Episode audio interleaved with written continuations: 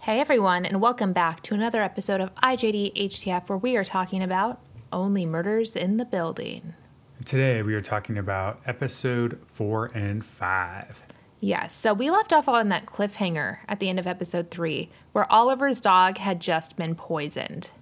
Yes, and it turns out his dog did not die, which Thankfully. makes my heart feel better. Yes. So he did have that note on his door that said, In the podcast where I will end you. So then he was like, It must have been Sting.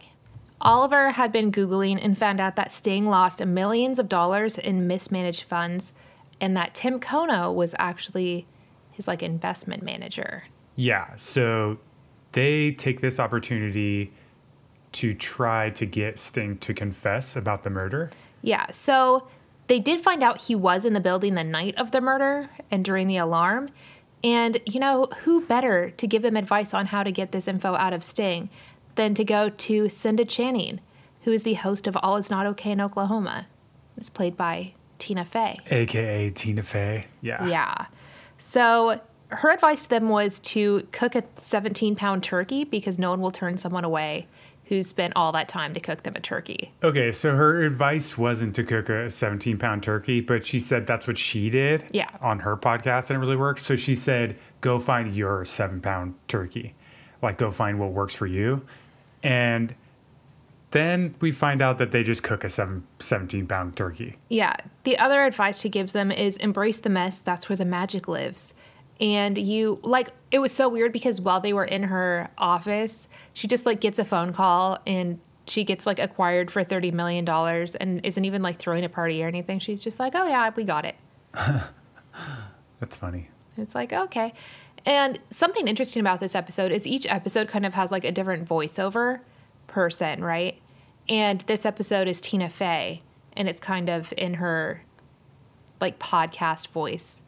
And it almost sounds like her character is kind of trying to encroach on their podcast Yeah. and kind of like steal the idea for herself Or like, or paint and- them as possible murder suspects. Correct. Or like overshadow and like, I don't know. It does seem a little bit sketch on her part, but We'll have to wait and see where that goes. yeah. but Charles gets to go on a date with Jan, the bassoonist. I know, which he's been like heated over her every time they meet in the elevator. Yeah, so they go on this date and it is so awkward. She gives like all this information about herself and then he gives zero information back and she gets frustrated and just leaves cuz she's like stories are like a transactional thing on a date. You can't just get a bunch of stories out of someone and then give them nothing. Yeah, I actually like that a lot. I think that was like must have been like a producer take on relationships and where it's mm-hmm. like if you're going to go out to dinner with somebody, you need to like participate in the exchange of information. It's a reciprocating act. Which later in the episode, he goes to her door and apologizes, and he does open up about Lucy, who we've heard a little bit about. And this brings into the omelets that he was making, and he kept seeing like Looney Tune characters dressed up Yeah, throughout and this Lindsay, episode. you kept saying, "Oh, I think that maybe he worked for like WB or No, I didn't say that. or maybe that's what I was thinking." Maybe that's what you were thinking. Yeah, you were saying something like I can't remember what it was. I wonder if he had a child that died or something, is Yeah, what I was saying. right. So we find out that Lucy was his ex's daughter and that they had been dating for a couple years and he like booked this cruise for their anniversary and while on this cruise like the mother and Lucy went on an excursion without him and then just flew home and didn't come back. Yeah. Because the mother thought that he spent too much time like hanging out with the daughter and not like trying to build romance in their relationship. And she also was into like adventure, and Mm. he didn't. He doesn't really like to adventure. He likes to. He's kind of a couch potato a little bit. Yeah. So then it kind of explains the Looney Tunes characters because he was left on this family fun cruise where he had like paid for a character dinner and everything else and they Yeah. like it now haunts him. And he was the only one with Yeah. who was it? Uh, the pig, Porky Pig and Bugs Bunny or Bugs whatever. Bunny, and he's like having dinner with Porky Pig and Bugs Bunny. As they're like throwing like confetti and stuff all around him and yeah, that does sound like a really depressing. I'm not sure. I think this is more like a side story. Yeah, but it does explain because for a while I was like, oh, Lucy went missing. Like maybe he could be a suspect. Oh, could be. But now that we know the story, I'm like, Charles is probably not a suspect at all. But Yeah. I thought it was interesting that they brought that back up. So Which that is interesting because now I'm kind of like, are the main characters suspects? You know, Well- like what's his face has quite a bit of incentive because he's broke. You know, I mean, they all have different incentive. Everyone in the building has some sort of incentive to be the murderer. So they end up bringing Sting this turkey and interrogate him, and he confesses.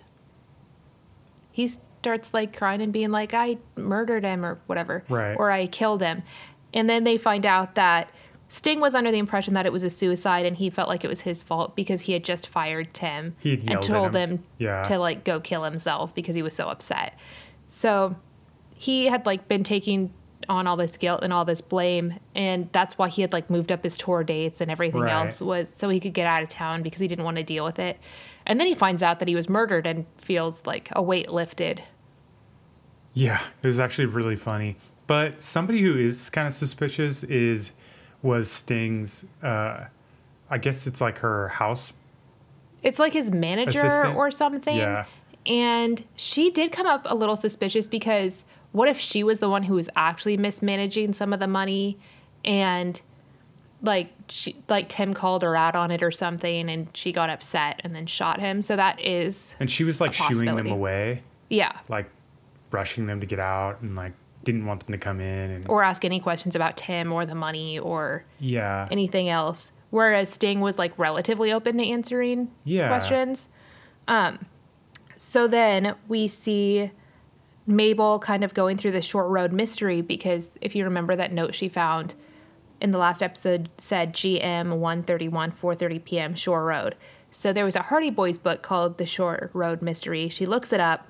She sees that it features a guy named Gus Montrose, and when she googles that name, she finds Montrose Jewels, which is in New Jersey on Shore Road, and she's wondering like was he planning on selling all this jewelry he had? right. did he own like the jewelry place like what's going on here so she's trying to figure that out and then the big cliffhanger at the end of this episode is oliver's son tells him that mabel and tim had been friends for a long time Yeah, so now you- cliffhanger. you, know that they're going to get really sus of mabel and we are going to leave you on that cliffhanger from a word from our sponsor. Everyone needs an escape, but those can be hard to come by right now. Enter Dipsea. Let yourself get lost in a world where good things happen and where your pleasure is the only priority. If you listen to this podcast, I know one, you love to listen to audio, two, you love a good story, and what's better than Dipsea, which is an audio app full of short, sexy stories designed to turn you on? Each Dipsea audio story features characters that feel like real people in immersive scenarios, so you feel like you're right there. Listen to stories about hooking up with your hometown crush you never made a move on, or that coworker you always had a little thing for, or maybe a story that puts you in bed with someone who's telling you exactly what they'd like to do to you. They release new content every week, so there's always more to explore, no matter who you're into or what turns you on. And if you need to wind down, Dipsea also has wellness sessions, sensual bedtime stories, and soundscapes to help you relax before you drift off. I know I am in the mood recently to just like listen to nice, relaxing soundscapes when I go to sleep. Like instead of turning on the TV, like let me listen to something that is just going to relax my mind. And Dipsea is great for this. So, for listeners of the show, Dipsea is offering an, an extended 30-day free trial when you go to dipseastories.com slash time. That's 30 days of full access for free when you go to D-I-P-S-E-A stories.com slash time. dipseastories.com slash time.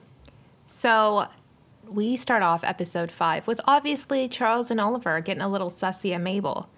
But at that time, Mabel is being followed by tie dye guy down the road. She's like walking, she's getting ready to go to New Jersey to check out that place, and she's just being followed. And she leads this guy down an alley, she pushes him to the ground, she like takes out her knitting needle, which is kind of like a flashback to that very first episode where she had like stabbed the guy to death with the knitting needle.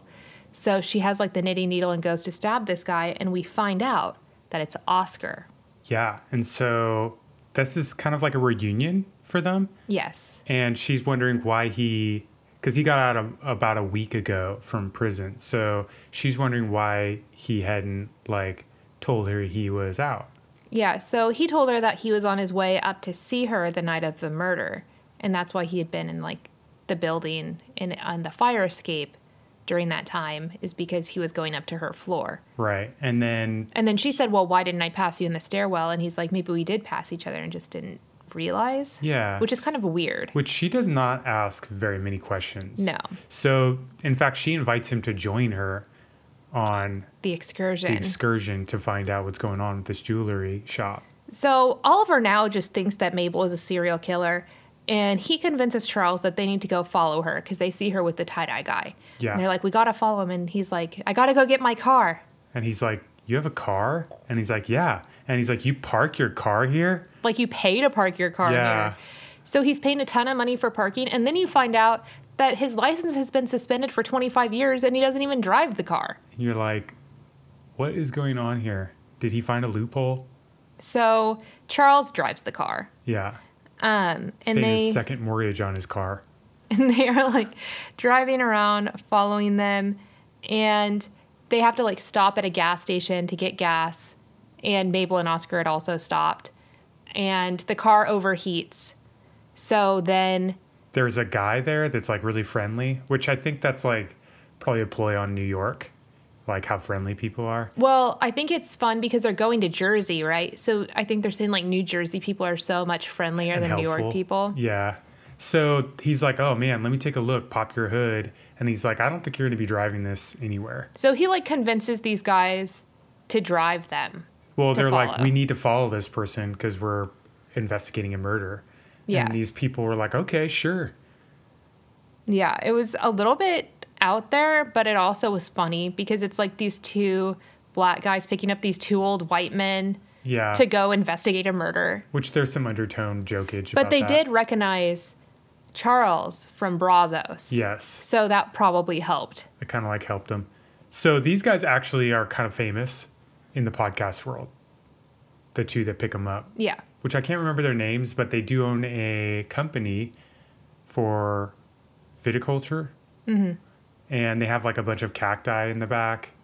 Yeah, so they're like giving all this info on these poisonous cacti and everything else, which is fun. And at this time, Mabel thinks that they're heading to visit the jewelry store, and Oscar thinks that Tim was actually going to visit Mabel's cousin, who is a tattoo artist named Tavo. So they make a little pit stop to visit Tavo on the way. And that's where Oscar gets to meet Oliver and Charles for the first time. Yeah. And they're like, why are you, you know, like, what's going on here? Are you guys like accomplices? like did you murder him together? Like what's going on here? And oscar does admit that he heard the gunshot because he was on his way up to visit tim.